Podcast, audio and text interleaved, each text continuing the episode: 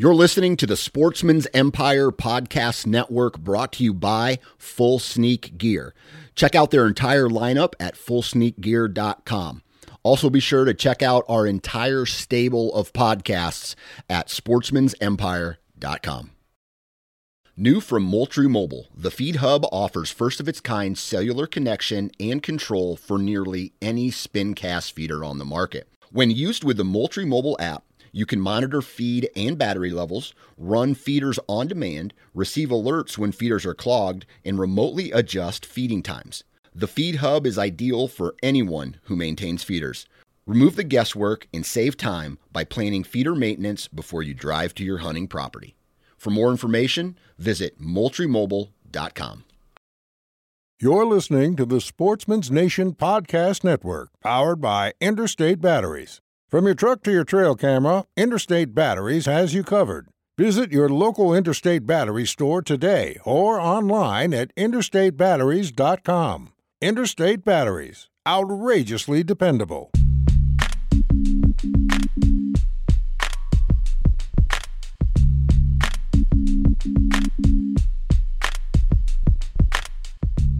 Welcome to the Nine Finger Chronicles podcast, brought to you by Exodus Trail Cameras, the number one podcast for bow hunting product information and hunting stories from across the nation.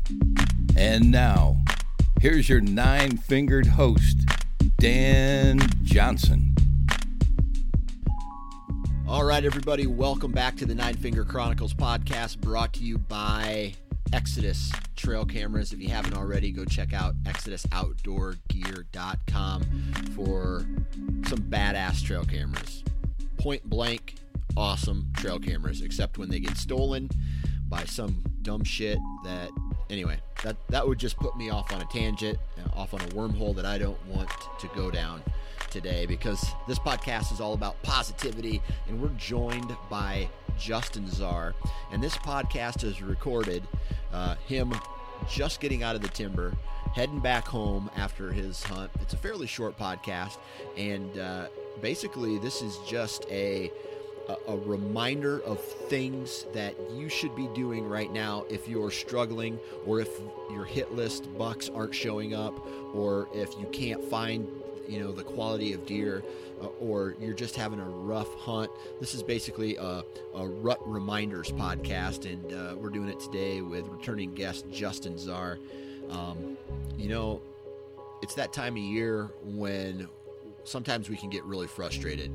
Uh, the deer that we're after isn't showing up. We start to get tired right? Because uh, um, i've been lucky the past three years to where I've only had to hunt, you know, you know, at least four days, three or four, five days into my rut vacation and not had to jump into, you know, one of those 16 day, 20 day grinds. I haven't had to do that for uh, several years, uh, and I'm thankful for that. However, uh, there's a lot of guys out there right now who are telling me, dude, uh, the deer that I'm playing cat and mouse with them. I'm struggling. I'm getting frustrated. I'm getting tired. All those things. And I'll tell you this this one thing we didn't t- talk about on the podcast. Would you rather be at work? Uh, and I'll tell you right now the answer is no. And uh, you should be. This is the moment that we we wait for all year long, and uh, so take advantage of it because even though um, you know whether you're sitting all day or it's cold or the deer aren't showing up once the season's over you got to wait x amount of months and days and minutes and seconds until opening season the following year. And um, uh, so take advantage of the time that you have right now. So uh, today's podcast uh, if you haven't had the opportunity uh, please go check out ozonics right? Ozonicshunting.com and I I'll tell you this. you should if you haven't looked into an ozonics, you need to.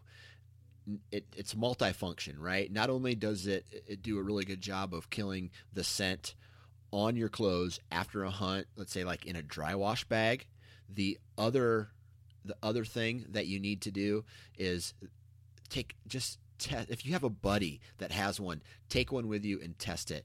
All I'm going to say is the buck I shot this year, there is a very very good chance that he walked through my scent stream and I had an ozonics in the tree. Uh, he walked through my scent stream uh, to get to where I was at. And maybe he did, maybe he didn't. But I'm glad I had one in the tree that allowed me, you know, that, that just in case, right? Just in case he did, I had something there to where uh, he didn't bust me and he kept coming in.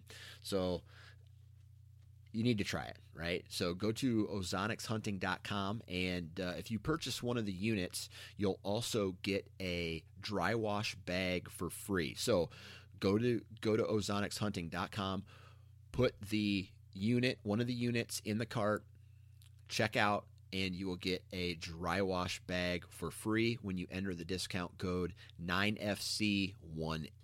That's the discount code. All right, enough whoring out let's get to today's podcast with our our uh, friend of the podcast, Justin Zarr. Right. Once again, we are joined by Mr. Justin Zarr. How you doing, man? I'm tired, but I'm doing well. How are you, buddy? You know, I'm uh, I'm in that that good that I'm in that good position where I'm tagged out, but I miss the rut. You know what I mean? Like I didn't really witness a rut this year. I have to say, this has been one of the better ruts I've seen. I mean, I have seen a crap ton of good rutting activity, both good and bad. That's good because you uh, tend to see a lot of deer.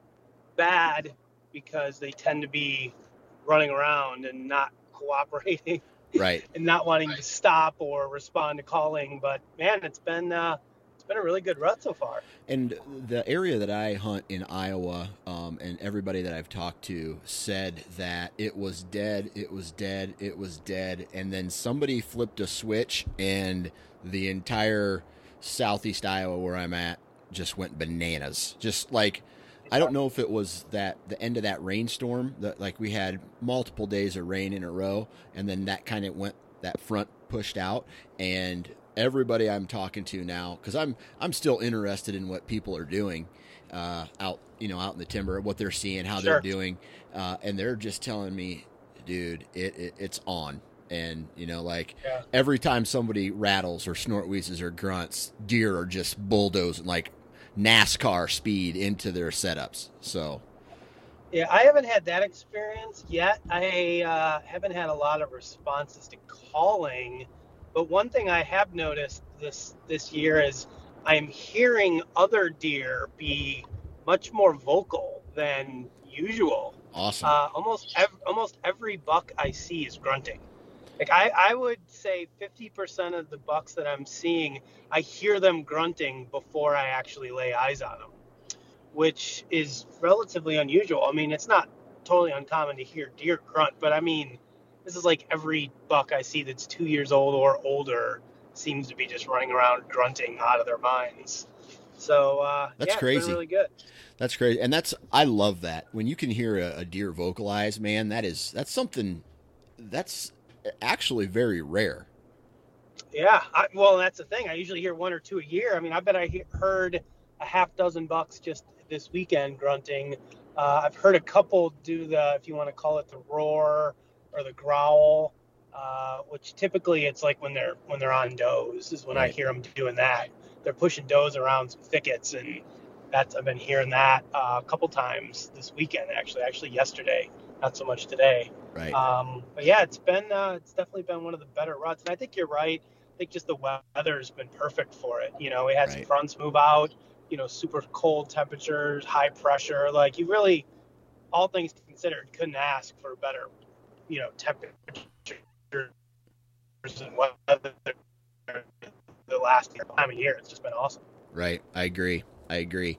All right, so here's what I'm thinking on this podcast. Um, I want to talk about specific like a caliber deer or at least your goals, right? Because I'm I'm talking to a lot of people who um, and I'm I'm talking about Iowa. This isn't relatable probably for the re- a, lot of the nation, but the rest of the world. yeah, but you can take the- outside of Iowa. Right, but you can take the principles, right? If your goal is a Sure. a four year old, or if your goal is a three year old, or a two year old, or a one twenty, or whatever your goal is, what you should be doing to accomplish that. Because I've talked to a lot of guys in this area, and the big boys, a are nocturnal still, b they're you know somewhere else, they're not on the farm, or c they're with a doe and they're just not you know every time they see them they're with a doe and they can't do anything to either get them closer or you know hey it's the rut maybe i'll change my stand but the next day obviously they're gone doing something else somewhere Yep. else right so I agree. so you shot when did you shoot your first buck Uh, October 28th. okay october So, and Yeah. October 28th. Now, since then, what what would you say you've been doing from a strategy standpoint, you know, between then and I know that's a long time, uh, between then and right now. What have you been doing? Do you have a system in place? Hell no, I just wing it, man. Too many. You know what? I think hunting has become such an analytical thing for so many people. Like I know guys that have spreadsheets of all their stand locations and wind directions and cross-reference to trail camera data and oh my god, it's enough to make your head explode. Uh, you know, for me, the last uh, week or so of October, I just like being um, in those areas that I feel like are getting close to doe bedding areas and, or food sources where does are going to be at. Because I feel like those bucks are finally just starting to go look for does that last week of October. Uh, and that's what was happening the night that I shot my deer. Uh, he was cruising pretty hard looking for does. He was actually grunting quite a bit as well uh, that night. Since then, when it comes to the rut, like this time of year, I am just a big fan of travel corridors, pinch points. Right. That's kind of my thing. None of the, the farms that I hunt on have really good pack sources, like good food that, that I can really hunt. So for me, I'm just like keying in on, on travel corridors, trying to catch one of these bucks, you know, as they're cruising cruising through. Gotcha. And so, would you say, as far as terrain features, that is your like a pinch point or a travel corridor would be your go-to spot this time of year if you don't, I don't, if you don't have something pegged or you don't have something uh, on trail camera that makes you want to, you know, go somewhere else. Yeah, I mean, I think so. The thing with, for me, anyways, like I love hunting pinch points because we're bow hunting and we need to get these stupid deer close enough to shoot. You know, and by very definition, a pinch point or a funnel should bring a deer, you know, hopefully within bow range. I like pinch points and funnels like all the time, like everywhere I hunt. Even if I'm on a food source, I try to be in an area of that food source that maybe it's going to funnel or channel deer movement. So, you know, I'm always trying to hunt some sort of feature. You know, it's very different the terrain between the two pieces of property that I hunt. The stuff that's close to home, which is more of the northeast part of Illinois, is very flat. There really is almost no terrain features to speak of. And then where I'm driving home from right now is in far northwestern Illinois, almost getting into the Mississippi River. So it's a lot of the bluff country, probably similar to what you guys have. So it's a lot of terrain and elevation. So two totally different types of kind of funnels or pinch points, you know, depending on on the terrain. So, um, you know, the other thing too at this time of year, at least from what I've always noticed, come November, doe bedding areas. Like you just want to be where the does are at. If you've Right. got does, you're gonna have bucks. You know, and, and a lot of people that get frustrated early in October and through a lot of October where they're not seeing bucks because all they're seeing is does, like they've got the hot areas right now. Yeah. Uh, buddy of mine, Matt, has a like he owns like 10 acres and it's a little doe factory and he doesn't even see a buck on camera at all until like the 20th of October. And now here in the last two weeks, he's had probably three or four different shooters cruising through his 10 acre piece Wow. all looking for does, and a lot of them in daylight.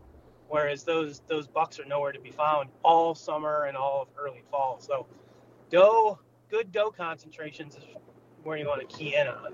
Right. Yeah. So this this whole time, right? Everybody kind of I I almost envy the guys who go in and wing it and they go in and they don't really have a uh, a, a, quote unquote standard that they're after, right? They, they'll shoot, you know, I don't want to say it's their brown and down, but they don't have like a hit list. They don't have an age class or maybe an antler size that they're really after. They're just going out enjoying themselves and hunting. So for me, yep. and I'm and and you, you have a standard, right? I doubt, I doubt you're going to shoot a, a, one or two year old uh, this well, year. Well, you know, Dan, a lot of people say standards are nothing but limitations, my friend. so, uh, yeah, I mean, I have some standards, and I think it depends on the farm that I'm hunting on. You know, the deer that I shot uh, in October was a three year old, which, you know, I'm not a huge fan of shooting three year olds at this point in my life. But on that particular farm, we just can't seem to grow four year old or older deer we rarely see deer that make it to four. Uh, and when they do, they usually get shot by a neighbor, hit by a car, disappear, don't live on the farm. Uh, so it's one of those spots where it's like, you know, we put a lot of time and effort and energy into, you know, hanging scan, uh, stands and scouting and tree stands and trying to do a little bit of food plotting and trail cameras and all this damn work. And for what? To never shoot anything there. So, you know, we kind of decided, and when I say we, I mean me and my buddy Mike that I hunt with, like we kind of just decided if there's a good three year old that comes by you and gets the heart racing and you feel like shooting it, have at it. Yeah. You know, so, and that's what I did. You know, I killed a nice buck. It was a cool hunt. It was a fun hunt. Uh, deer was grunting and chasing around like a madman. And I hadn't, I haven't shot a buck on that farm in probably six or seven years. So I decided to hell with it. I'm shooting something finally. So I shot him, and I'm very happy with that deer. Uh, the farm that I'm hunting the last couple days that I'm driving home from, uh, we have a different set of standards out there. There's a lot more uh, older age class deer and bigger deer on that farm, so we're not shooting three year olds uh, on that one. I mean, if we wanted to, I suppose we could. I mean, nobody's going to stop you, but knowing that there's a significant amount of older age class deer makes it a lot easier to pass those younger ones. Right. So yeah, th- this farm here um, is pretty much four years or, or older is what we'd like to shoot. Gotcha. All right. So four years or older. That's kind of a goal for this particular farm that you're just on. So, have you seen a four-year-old or older? And if not, what are you doing to put yourself in, into a position to, you know, get, uh, I guess, an encounter with something of that standard? Uh, well, first, have I seen one? I might have. On Thursday morning, I hunted. Uh, I saw a giant bodied deer that looked like a steer going through the woods. Um, but I think it might have been this really old, ancient, like 300 pound deer we have that has about an 80 inch rack. Uh, I think it might have been him, and he's not a deer I want to shoot. So I can't say I've seen a deer that I wanted to shoot. I've seen a lot of two and three year olds. Um, to answer the question about what am I doing to try to get into a position to kill one of those deer, uh, probably calling in sick this week and going hunting more. I mean, to be honest with you, this time of year, I mean, it's such a damn crapshoot. I mean, it's a hundred acre farm, right? right? I mean, it's not huge by any means. We've got we've been hunting it for a long time. We know what the travel patterns are. They're pretty much the same every year. We know where the does bed. Um, we've got five or six stands on that 100 acres that are already set, and we're just bouncing between those stands based on wind direction and I guess a flip of the coin on where we feel like hunting that day. Um, you know, Mike and I both hunted yesterday.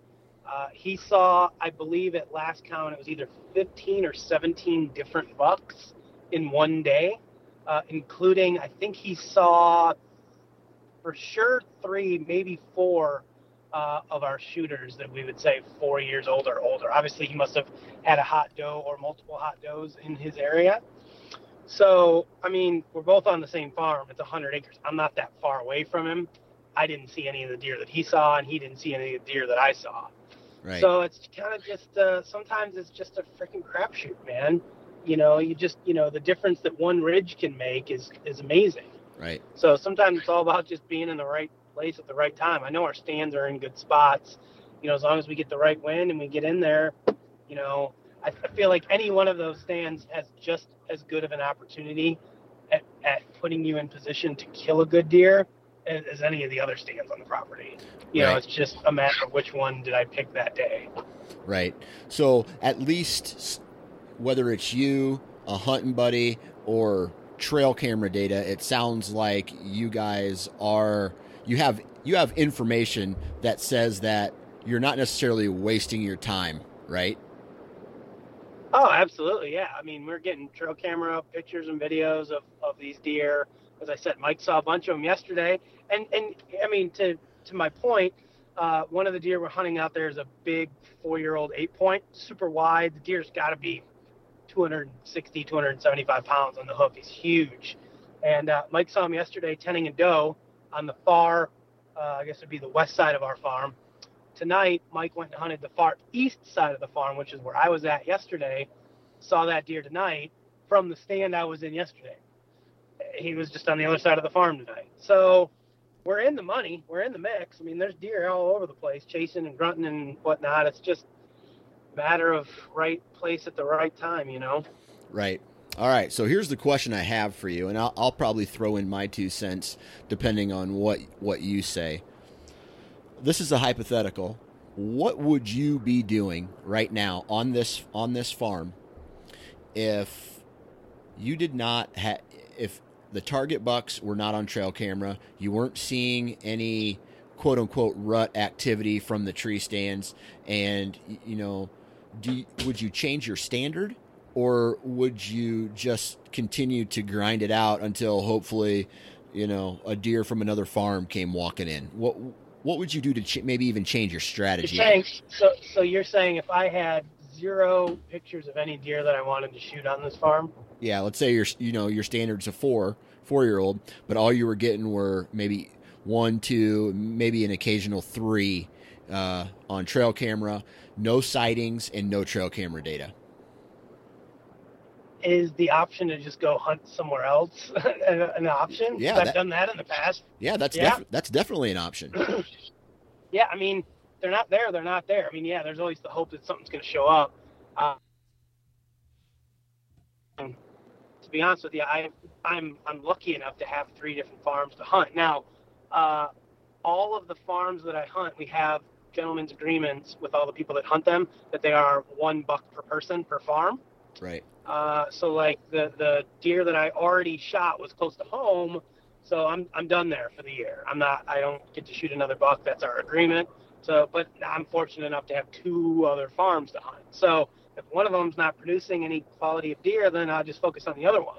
Uh, if neither one are producing deer, uh, I'd go hunt some public land. To be honest with you, uh, it's something I want to do more of in the future is some public hunting but I've just got a little bit too much time and, and more specifically money tied up in the leases this year to get me to leave them to go do the public thing. Um, but it's definitely something I'd like to do more of next year. So yeah, I mean, if I and my standard on public may be different, right? Because Right. you don't have trail cameras, you don't have history, you don't have anything. The deer Right. comes walking through, and it, you know, to use the the saying from one of the guys on my team, like if it gets your knees shaking when it's walking in, you shoot it. You don't care what's on its head or how old it is. Right. So that's probably what I would do. Okay. Now, even narrowing it down, I want to I want to focus on this 100 acre piece.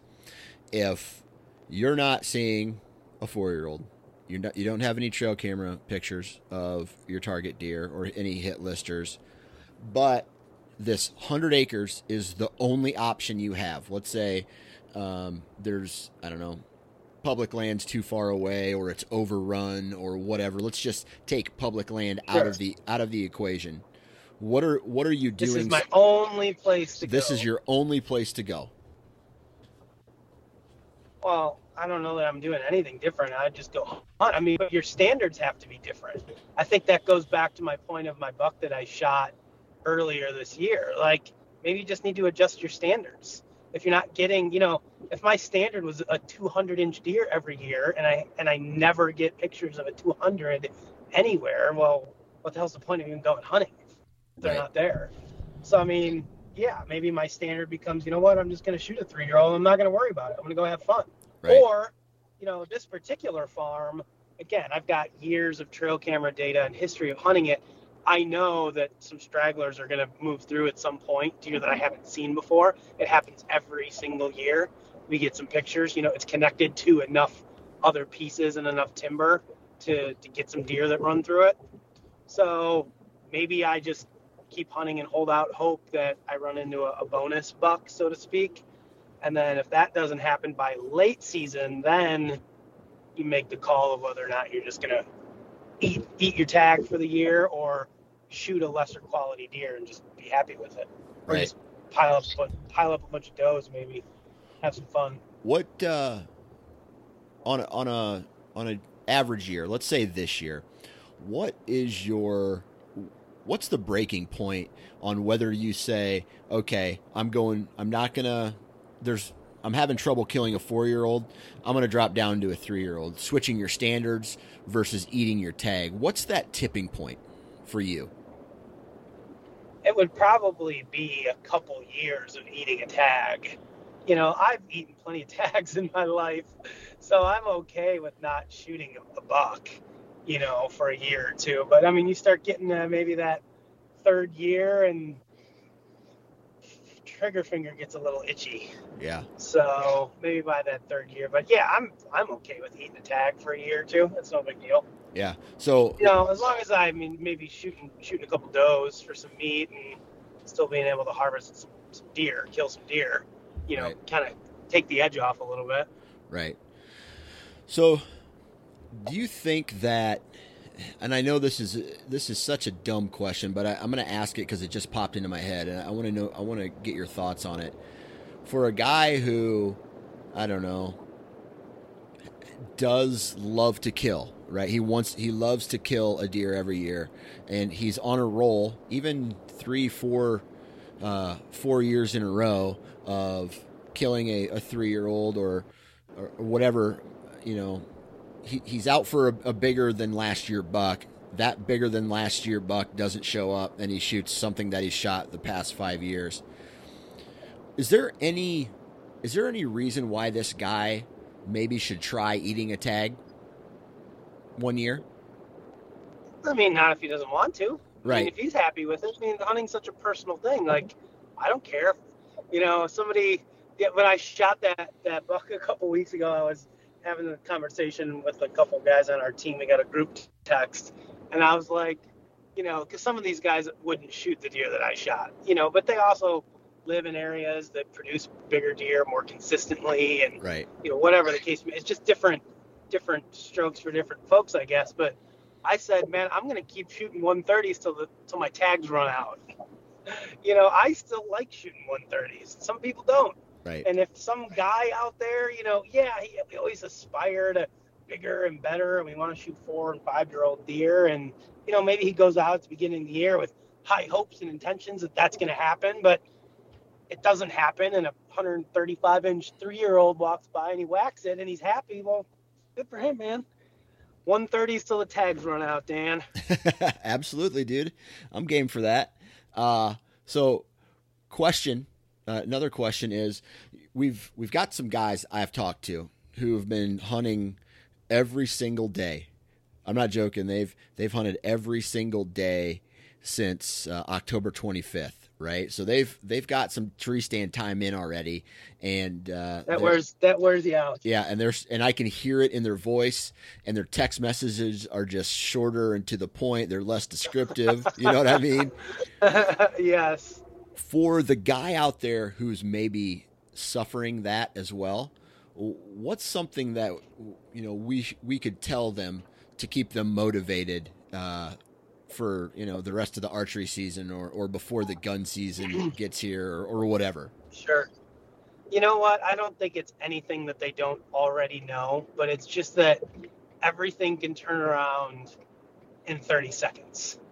You know, 30 seconds can be the difference between sitting in your stand thinking this sucks, I'm cold, I should go home, and shooting the biggest buck of your life. Yeah. You know, and I'll give you an example of that. I mean, Todd Graf has been hunting hard. Like he hunts as hard or harder than anybody I know. He's one of those guys that just grinds every day, constantly, moving properties, moving stands, hanging stands, doing this, doing that. And last Friday, so that was what the ninth, he was texting me at like yeah, 9:30 maybe 10 o'clock in the morning, and he was like, he's telling me like I'm getting to the point where I'm about ready to just say hunting sucks. Why do we do this to ourselves? You know? Right. And and I'm, you know, I was at the office, you know, at my desk and I'm texting him back. And you know, when your friends text you, you you be supportive and you're like, dude, just hang in there. You know, and I actually told him, I said, dude, get down, go home, take a shower, take a little nap, recharge all your batteries, go out for a fresh afternoon hunt. Like you just Yeah. sometimes you wear yourself down and 15 minutes later he calls me and I'm thinking he's calling to tell me like, oh dude, this sucks. I'm taking your advice. I'm going home. And he calls me. He's like, I just shot one. I just shot a really nice 10 pointer.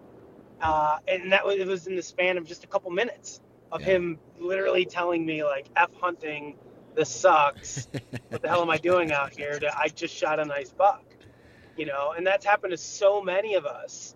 And Right. it's, and sometimes it's hard to remember that when you're just, when you're in the grind Yeah. and you're sitting there on your phone when you shouldn't be and you're flipping through Facebook or Instagram and it seems like every dude in the world's killing deer except you, you know, and it's easy to get in that mindset. But man, especially this time of year, 30 seconds is all it takes to change your whole season. Right. And I'll I'll elaborate on that just a little bit too because uh, there are times and in, years uh, and like I said to you uh, before uh, I, th- I don't even know if we were recording yet but you know I've been lucky to tag out somewhat early the past three years. Like within that first four days of my my quote unquote rutcation. And Right. so so I I haven't had to do the 16 day grind out yet or the 20 day grind out in I haven't had to do that in a handful of years. And um, I know what it's like. And to those guys out there who are who are just like almost zombies right now don't be afraid to sleep in a morning and just Yeah. and like I, like you said, recharge your batteries because once you lose confidence and all that and you get tired and I don't know, go go to Taco Bell or your favorite restaurant, pig out one night after after the hunt. Go the next morning, have or stay up a little later, have a couple beers, flip a movie on or whatever, something that makes you laugh. Get a uh, sleep in that next morning, and like you said, a good shower, get get into a fresh stand, maybe do a run and gun, and and just that something that simple it like for me in the past has worked really well when you're just you know you haven't been seeing what you want to shoot. Uh, maybe you're you're on public land and, and guys are walking in on you, or uh, I, or I don't know, you miss a giant one day and it just it just messes with your head or, or whatever. Um, Yeah. You just gotta, you gotta hit that reset button. yeah, right? I mean, that's what it is. I mean, take all your gear, get everything washed, you know, shoot your bow, take a day off, take an afternoon off, yeah, you know, hang out with your family, whatever. Like you said, go out, take the wife to dinner, sleep in one morning, and and start fresh. Start with that clean slate. I mean, it definitely will do wonders. I mean, this is the time of the year when I've always joked that I I look forward to the weekdays a little bit because I get to sleep in when I go to work. I don't have to get up till si- I don't have to get up till six thirty to go to work, whereas I'm getting up at four o'clock to go get in a tree stand. So it is a freaking grind. There's no question about that. And I am looking forward to sleeping in a little bit tomorrow. Although I'm probably gonna sleep until about five and go to the gym before work. I need to work off some of the horrible calories I've been eating in a tree stand the last couple. I feel so guilty. My God. What's your what's your go to snack? You know, the apple's still my go-to, but I didn't have any this weekend. It was terrible. I was eating like, I made myself a nice peanut butter and honey sandwich, which I just am a big fan of. I brought that yesterday, but then today I just had to go to Casey's and load up on junk food this morning. Yeah. So I was eating like Rice Krispie treats and some. You know what I did? That's just god awful. I bought a freaking sub sandwich at Casey's this morning, and I forgot to get condiments for it.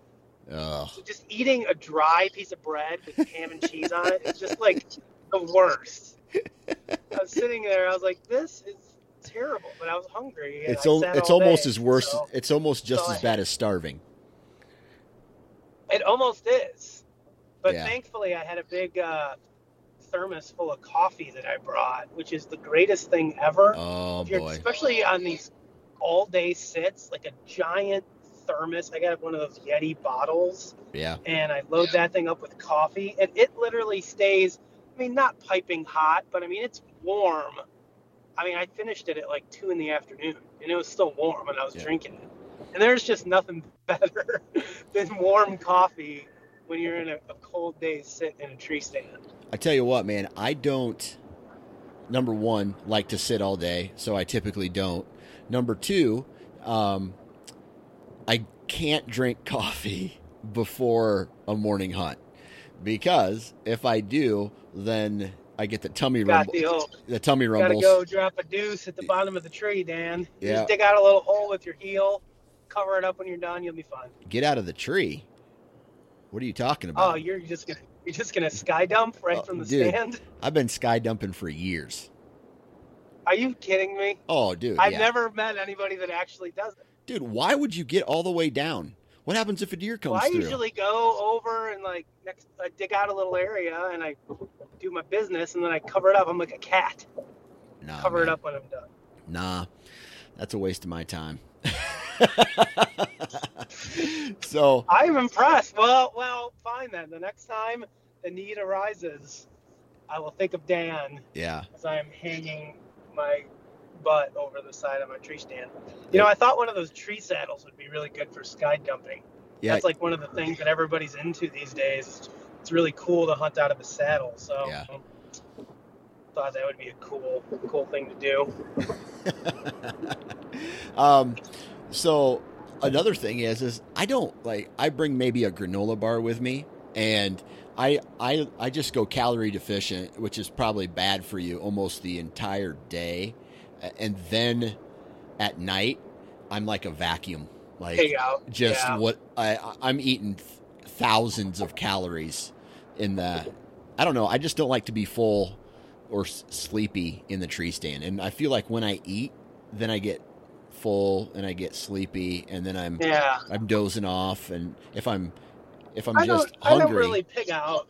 I find that the colder it is, the less I want to eat. Yeah, Because the less I want to move or take my hands out of my hand muff to do anything, including eating.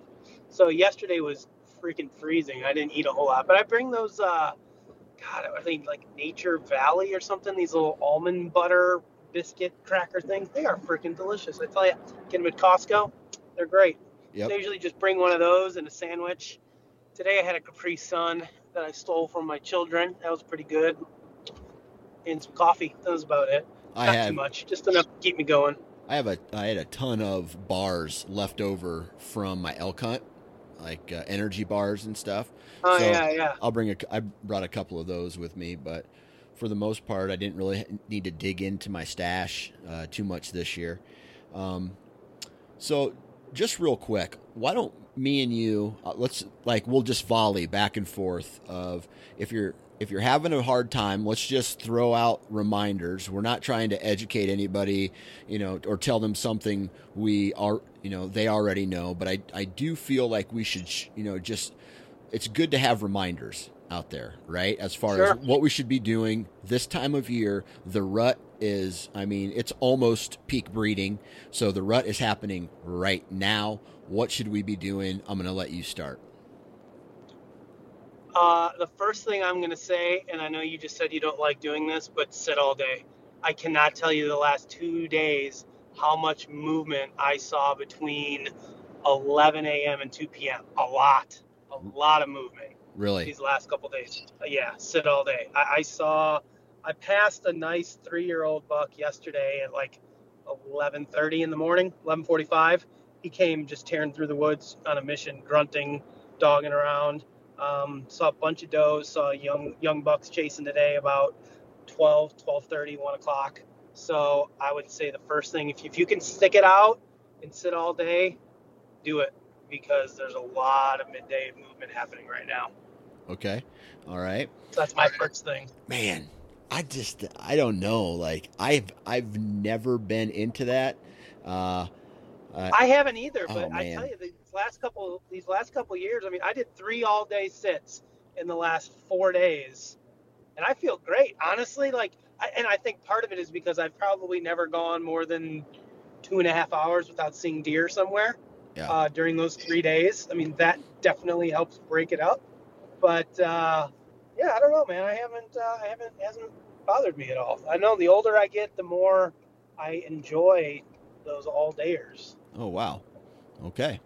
Well, I am gonna say, you know, we all need to know what is the rut. It's breeding, right? So where are the does? The bucks are going to be where the does are at. If there are not any does there, yeah, they may cruise through, but uh, you know, don't don't waste your time on hunting places that there's not even any does there, right? So I would take a step back and try to locate a doe group, and or maybe a specific, maybe even down to a specific doe. If you know, you know, hey man, there's a, a deer's been coming out. These does have been coming out on this trail all year round. I need to focus on that. So my goal, my my thing, I would like to say is find the does, and there will be the bucks. Yeah.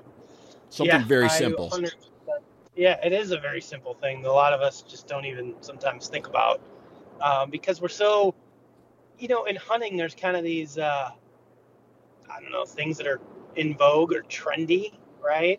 So I was talking about like tree saddles a little bit ago. That's kind of a trending thing right now. Yep. One of the trending things the last couple couple years is the whole run and gun, bump 'em and dump 'em, hang and bang, whatever you want to come up with this week for like scouting these buck bedding areas and moving in on these buck bedding, buck bedding, buck bedding that, that a lot of times people overlook figuring out where the hell the does are at because that's the most Right. bedding. Right now, bucks are laying down in the middle of the damn woods when they get tired, you know, and then they're getting up and going to the doe bedding areas. That, that's the key right now. Right. Uh, with that, I would say like thickets. I, I man, these bucks are getting into these thickets and just bird dogging through there looking for does. So thick cover, which I know sometimes is a pain in the ass to hunt because you can't see very well. Um, but I definitely have noticed that for sure. And I would I would say you know you you talked about it earlier as calling. You know my calling hasn't been very effective here lately. Uh, it seems like all the bucks that I'm seeing right now are with does. Trying to call one away from a doe is all but impossible. Not totally impossible, but pretty tough. Yeah. Uh, but man, if you see if you see a buck that's by himself and not with a doe, very susceptible to calling right now. But what I would say, what, what a lot of people underutilize is the freaking bleat call, the estrus bleat, a can call or just a doe bleat. Like everybody wants to grunt, everybody wants to bang the antlers together and try to get them over there. But I have this time of year, I have much better response to a bleat call than anything else. Those bucks are looking for love right now. Like, would you rather go fight some dude that you've probably been fighting for the last couple weeks already, or would you go chase women around? I mean, they're they're looking for chicks right now. Yeah. So I would I would start with the bleat first if you see a buck by himself, because that's what he's looking for is does. If that doesn't work, doesn't get his attention, then you start you know crashing the antlers or, or you know snort wheezing or grunting at them and see if you can get them to respond. But bleat calls have, have done me very well over the years. Mine, that's one thing I don't even have in my bag of tricks. I, like I don't do. I've never. I think I maybe have had one young deer come into a bleat call, Um, however, But the thing is, you probably don't ever use it. yeah, I mean, You know? I, I don't hardly call at all anymore these days. Uh, I don't like to blind call much. I usually only call the deer that I see. Yeah, yeah. Um, let's see, and you know, just kind of going back to going back to what I said about finding the does. You know, just taking one step into that. You know, yeah, the does are. You know, the bucks probably aren't in an, a uh, a traditional bedding area this time of year, but however, the does are. The does are still Sure. going from a like they never really come off of a bed to feed pattern. They're not making a ton of like they're not making a sign. They may visit a scrape, but they're not gonna you know they're not going in these huge circles like a buck is to try to locate a doe. They're going from a bed to food pattern. So when in doubt, find a bedding area, find a transition area, find a staging area, find a food source, and hunt from somewhere between point A to point B, and you know, don't I guess don't overthink it. It's not as it's not as difficult as a lot of people say it is. Sure. And then I and then- agree. Yeah, and then put in the time. You know, yeah. I mean, if you can find a good travel corridor, a pinch point, a funnel in between where you believe two good doe bedding areas are, and you just set up on it, I guarantee, I guarantee, if I had the right wind and I picked the stand that I hunted today and I sat it for three or four days in a row on the right wind all day, I'm gonna have a shooter buck come through there at some point. It's one of the best pinch point funnels on this farm. It connects two doe bedding areas. I mean, I saw deer movement all day long.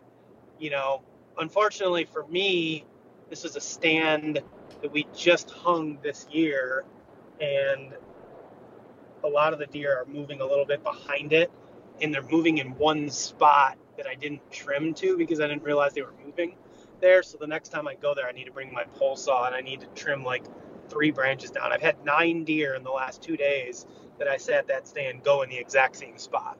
But I guarantee another, if I sat that two more days, I'm going to have one of those shooters come through there.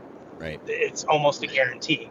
And if you could find one of those spots, like I know everybody is always like, oh, you know, you, you don't want to hunt a stand too much because you're going to burn it out. And I think that's just one of those cliche things that everybody says because everybody says it. And I just don't believe it. You know, especially this time of year, if you've got good access, good entry and exit, if you've got the right wind direction, why can't you go hunt it two, three, four days in a row? I mean, Right. you're not um, you're not hurting anything. You know, these deer are moving like crazy right now. I mean, I've done that plenty of times and still seen lots of good deer activity Right. in these stands. So Right. I think there's a lot of these uh, kind of cliche things in hunting that people say it because everybody's always said it, and I don't think it's true. And I think that's one of them. Yeah. I think that especially this time of year where the deer, especially the bucks, are at their dumbest, right? Oh yeah, you can yes. get you can get away with I don't I don't want to say murder. Yeah, murder, right. Uh I- I don't I don't know. Like this is the time of year where accidents happen. And what I mean by that is a guy belches and a, a 200 incher walks into him. You know what I mean? Like he does I'm gonna try that the next time.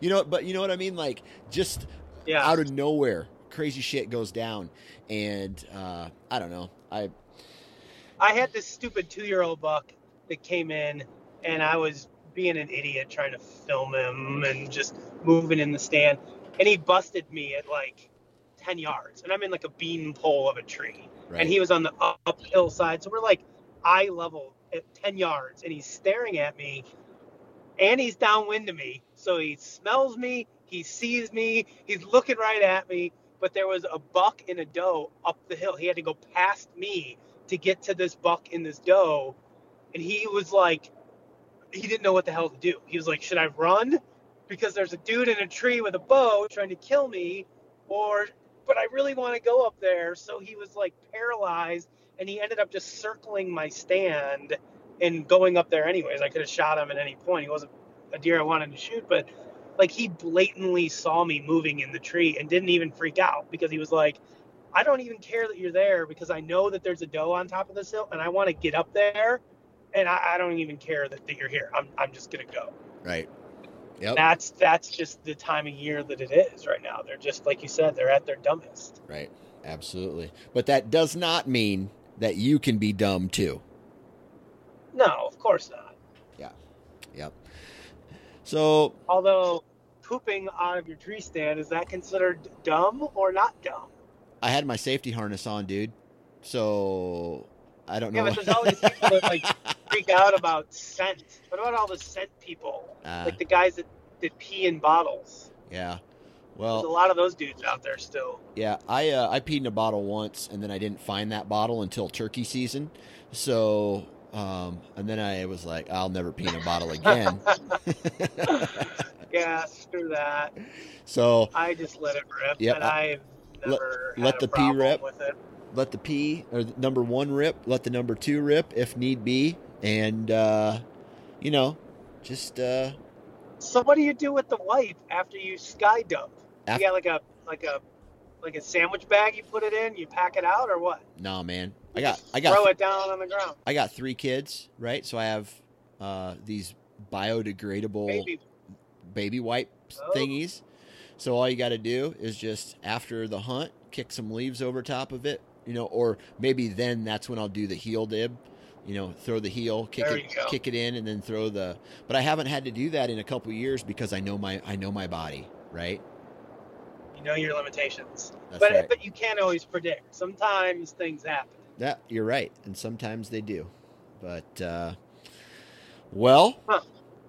good. I will also say to those people out there that are going to do all day sits, dress warm. Dress warmer than you think you're going to need to dress because sitting out there for 12 hours straight, if you get cold, you will leave. You will start looking for excuses to leave. yeah, So just dress warm. Yeah. Put on an extra layer. I wear bibs. When I do my all day sits, I'm a big bib wearer where I'm usually not any other time. Um, but when I know I'm going to be there all day, I want to be freaking comfortable, man.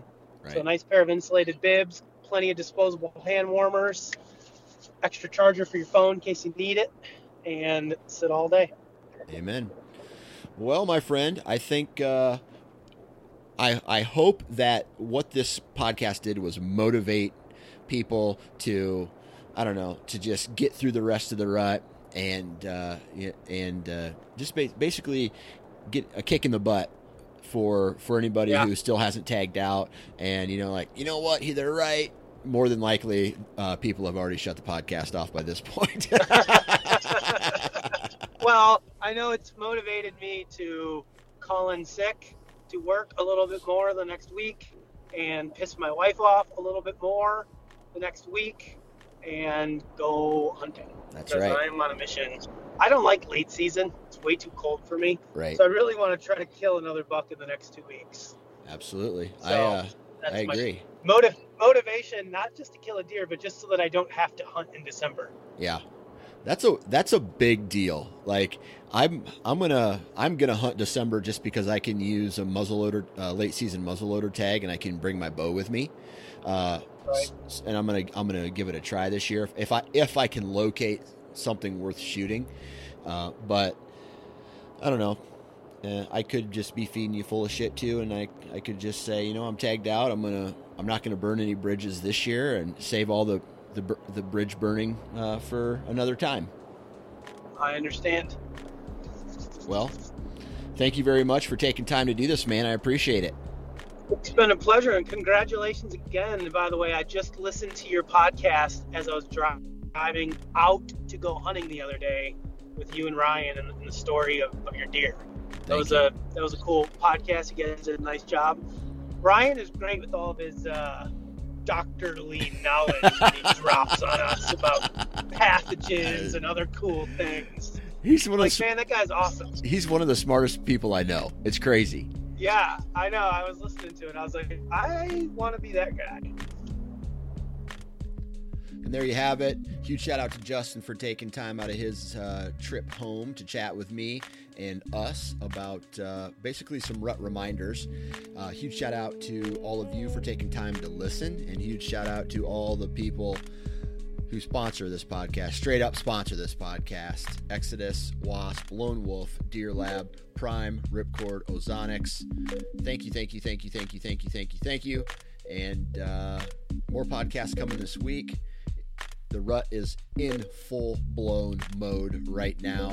Don't be dumb. Don't forget. Take a, a moment at your truck. Bring your safety harness with you. And uh, our, our friends at Hunter Safety uh, Systems are reminding us all to wear your damn safety harness. Have a good rest of your rut.